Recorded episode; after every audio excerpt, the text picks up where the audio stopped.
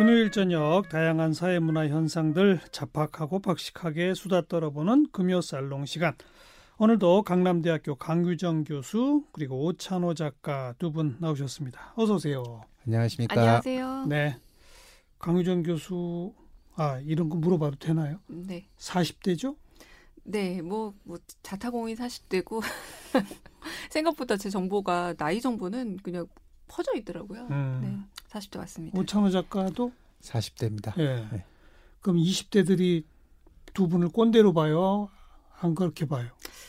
제가 꼰대로 보일까봐 상당히 노력을 해요. 안 보이려고. 예. 그 자체가 꼰대로 보일 확률이 높다라는 얘기겠죠. 아니려고 애쓰는 것 자체가, 네. 그렇게 저는 생각하고 좀 애를 써요. 안 음. 그러려고. 음. 네. 저는 이제 제가 쓴 글 중에 이제 20대가 약간 좀 뭐라 그럴까 보수화되었다라는 내용, 좀 사회 문제에 대한 적극적인 관심이 줄어들 수밖에 없는 사회에서 자랐다라는 내용들이 좀 있습니다. 예, 근데 예. 이제 그런 글들을 좀 이해해 주시는 분들도 있지만 그냥 화를 내시는 분들이 있죠. 음. 그게 바로 꼰대 아니냐고 왜 너의 시각으로 20대를 재단하냐 그런 평가 그 많이 받았죠. 칼럼을 읽은 20대의 반응이 그렇죠. 그렇게 나온다는 그런 거죠? 책을 쓰거나 했을 때 어. 이제 그냥 뭐 논리적으로 저랑 이렇게 토론하는 게 아니라 예. 그냥 화가 나는 거죠. 네가 뭔데 왜 우리를 그렇게 평가하려고 하느냐 음. 뭐 그런 쪽으로는 좀 뭐 이렇게 자주 듣고 있습니다. 네.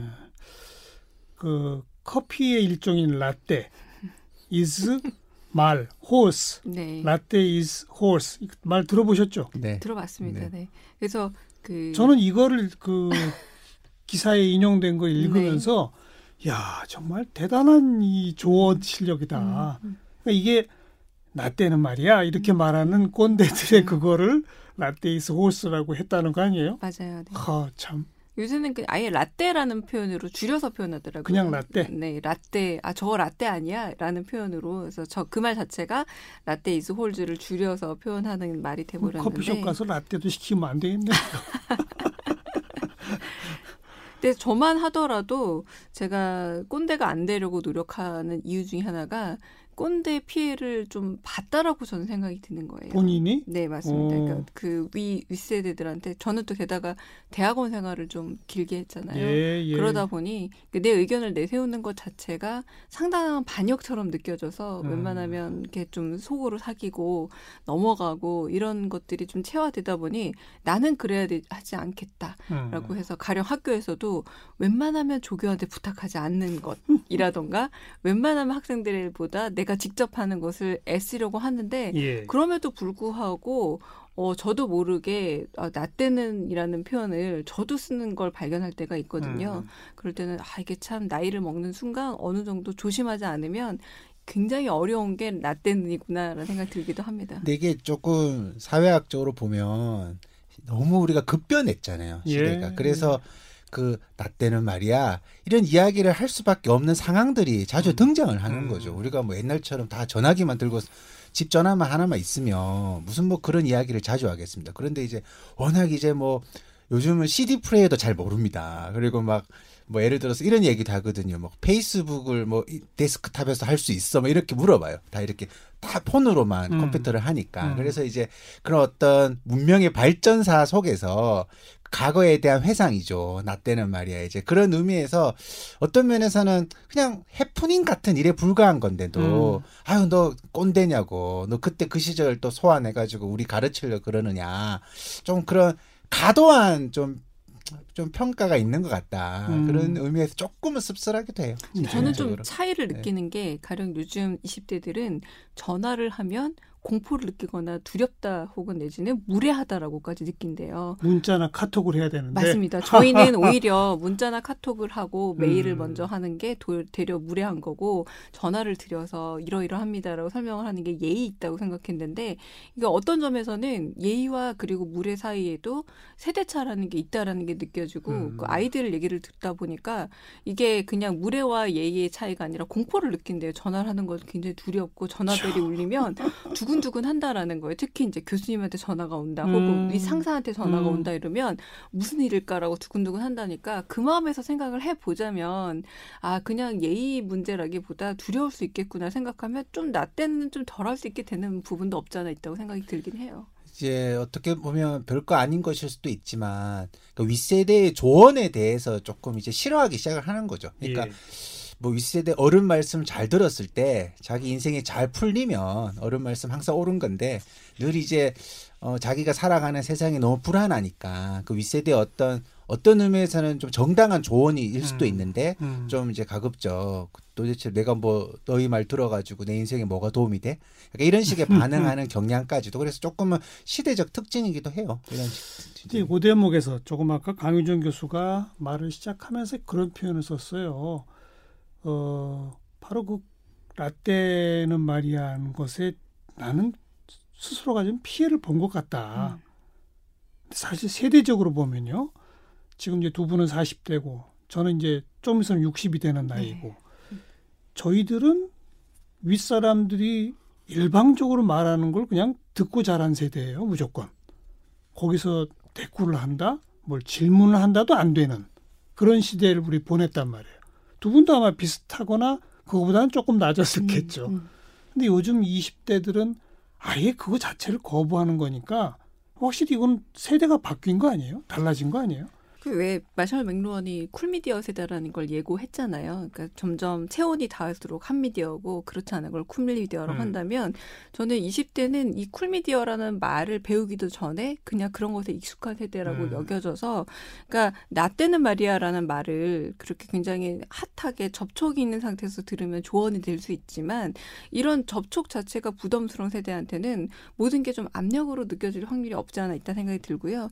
저만 하도 하더라도 제, 제가 X세대라는 대학교 들어갈 때 그런 말들을 들어서 제 그 복학생 한 복학, 복학한 형들 아 형이란 말이 나오네. 그 선배님들이 어, 나 때는 마이야를 대학생 한 고작 두세 살 차이 는 선배들한테도 굉장히 많이 들었다는 거예요. 그러니까 10년, 20년 선배한테 듣는 게 아니라 굉장히 격렬하게 저만 하더라도 세대 차이를 경험하면서 20대를 지나다 보니까 옷 입는 것부터 시작해서 뭐 화장, 밥 먹는 것, 그리고 왜 패스트푸드를 점심으로 먹느냐라는 것까지 잔소리를 들었던 세대로서는 제가 피해 의식이 있다라고 얘기를 하는 게 저 아주 윗세대가 아니라 사실은 아주 가까운 바로 뭐 형 세대, 누나 세대, 언니 세대들한테 들었기 때문에 좀 더 저는 피해의식이라고 표현하지 않았나 싶기도 합니다. 네. 음.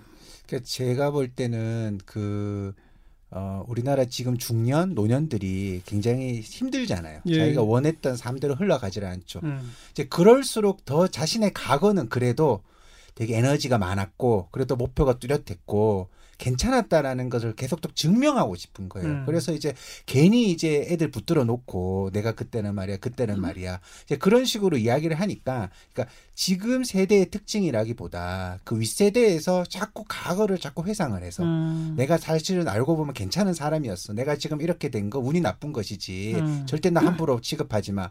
그런 좀 절박함이 많아지니까 이제 좀 귀찮아지는 거죠. 이 아래 세대는. 음, 음. 알겠는데 왜 자꾸 그런 이야기를 하느냐. 우리 함께 잘 살아야 되는데 왜 자꾸 너 과거에 화려했던 것만 이야기를 하느냐. 우리는 전성기도 없었는데 음. 이제 그런 측면에서도 조금 시대적 특징이 있는 것 같아요. 아, 제가 조금 아까 얘기한 거는 요즘 20대들의 특성, 변화된 모습을 얘기했는데, 어, 오찬호 씨는 아니다. 지금 기성세대들이 그 윗세대보다는 또 좀 다르다. 그 얘기로군요. 그러니까 이제 20대가 많이 변했다기보다 어. 20대 20대들에게 자꾸 과거 이야기를 많이 하려고 하는 그러니까요. 사람들이 구조적으로 좀 등장할 수밖에 없는 것이죠. 어. 예를 들어 가지고 뭐 요즘은 부동산 문제 이런 것도 심각한데 계속 이제 그대로 내버려 두면 자기가 이제 어른으로서 굉장히 좀 비루해 보이는 거죠. 아, 네. 그거를 조금 더 긴 안목에서 보면, 어, 저희 부모님 세대들까지는 농경 사회에 어떤 그 사회에 살아오신 분들이고, 학력도 그리 음. 높지 않아서. 맞아요. 대학 가는 네. 분들도 거의 없었던 시대고. 근데 이제 저희 세대 때부터 그래도 고등학교 다 졸업하고 대학도 가고 막 이제 이렇게 됐단 말이에요. 그래서 저희 부모님 세대들은 기본적으로 자식들을 향해서 내가 뭘 아니? 음, 네가 알아서 맞아요. 해. 네. 이런 게 기본이었어요.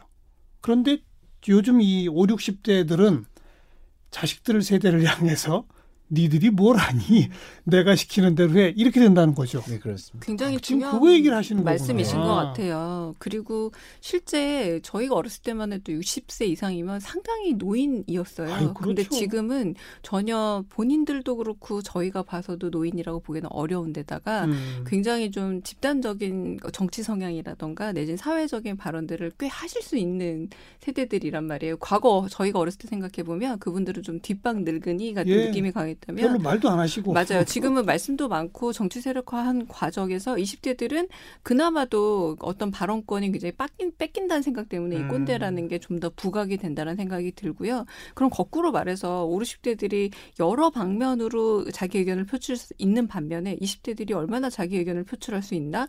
생각보다 굉장히 공부 열심히 해서 대학 들어가고 대학 공부 열심히 해서 취업하느라 사회적 발언이라든가 자기 발언할 수 있는 게 생각보다 드물다는 거예요. 음. 그런 부분에 서는 어, 그런 세대들에게 또 뭐라고 앞으로 이제 뭐 여러 가지 조언의 형태를 띈 잔소리를 하게 될 때는 분명히 이 꼰대란 말도 앞에서 하지 않는다는 거죠. 음. 뒤에서 아유 꼰대라고 얘기하면서 음. 조금 비난도 하고 그런 부분에서 오히려 이렇게 좀 파생적인 그 자기들끼리 어떤 공감대를 뒤에서 형성하는 게 더 꼰대 문화의 형 특징이 아닐까라는 생각이 들기도 합니다. 음. 이제 20대만의 특성으로 놓고 보면 예전보다 이제 독립도 늦어지고 그러니까 이제 윗세대가 자꾸 간섭을 할 수밖에 없는 조금 예. 취약한 모습을 보일 수밖에 없는 거죠. 그래서 그렇- 그렇군요. 계속 이제 음. 넌 뭐야 내가 너 때는 말이야 예. 혼자 잘 살았는데 넌 아직도 나한테 뭐 아니 서른 돼 가지고 로스쿨 왜 갈라 그래 그러고 막 음. 예를 들어서 이제 그런 구조적인 문제 속에서 그래서 예전에는 대학생들을 애들이라고 안 했다는 거죠 말을. 네. 요즘은 다. 요즘 애들이거든요 음. 대학생들도 음. 그런 의미에서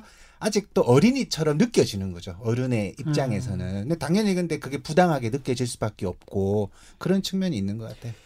간단하네요. 지금의 기성세대들은 과거 그 윗세대보다 말이 많아졌고, 맞아요. 그죠? 지금의 젊은 세대들은 과거 젊은 세대보다 좀 여건이 안 좋고, 네, 그게 충돌하면서 나타나는 현상이 라떼이스 홀스로군요. 음, 맞습니다. 음. 네, 네. 그런데 뭐 옛날 고대 이집트 피라미드에도 요즘 젊은 것들은 버릇이 없어 뭐 이런 게 있다는 거 아니에요?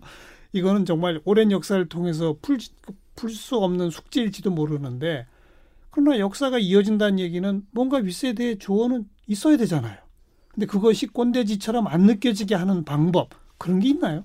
그- 그게 바로 이제 지혜라는 개념일 텐데 음. 그 닐 포스트만이 어떤 식으로 나눴냐면 어, 지식과 정보와 지혜 차원을 나눴어요. 예. 그래서 정보라는 거는 말 그대로 아주 파편화된 것들 그리고 그것을 잘 만들면 지식 그 다음에 그것을 넘어서서 어디에서 찾을 수 없지만 사람에게만 받을 수 있는 걸 지혜라는 개념으로 음. 얘기를 한다면 지식이나 정보 차원에서 사실 우리가 어린 세대들을 따라갈 수 없어요. 왜냐하면 검색력만 하더라도 저는 력이라고 붙이는데 제가 검색하는 것보다 10대 20대가 훨씬 검색을 잘하기 때문에 그럼요. 정보라던가 지식까지도 굉장히 훨씬 더 높다는 거죠. 그러면 예. 이제 우리가 지혜를 어른이 줘야지 꼰대 소리를 그렇죠. 안 듣는 건데 음. 과연 어르신 분들이 스스로 생각하실 때 지혜를 쌓고 있는가 아니면 나이를 좀 권력화하고 있는가를 좀 돌이켜 보는 건 저는 음. 젊은 세대보다 꼰대라고 불림을 받아서 억울하신 어르신 분들이 좀 더 생각해 봐야 될 문제가 아닌가라는 생각이 듭니다. 네. 음.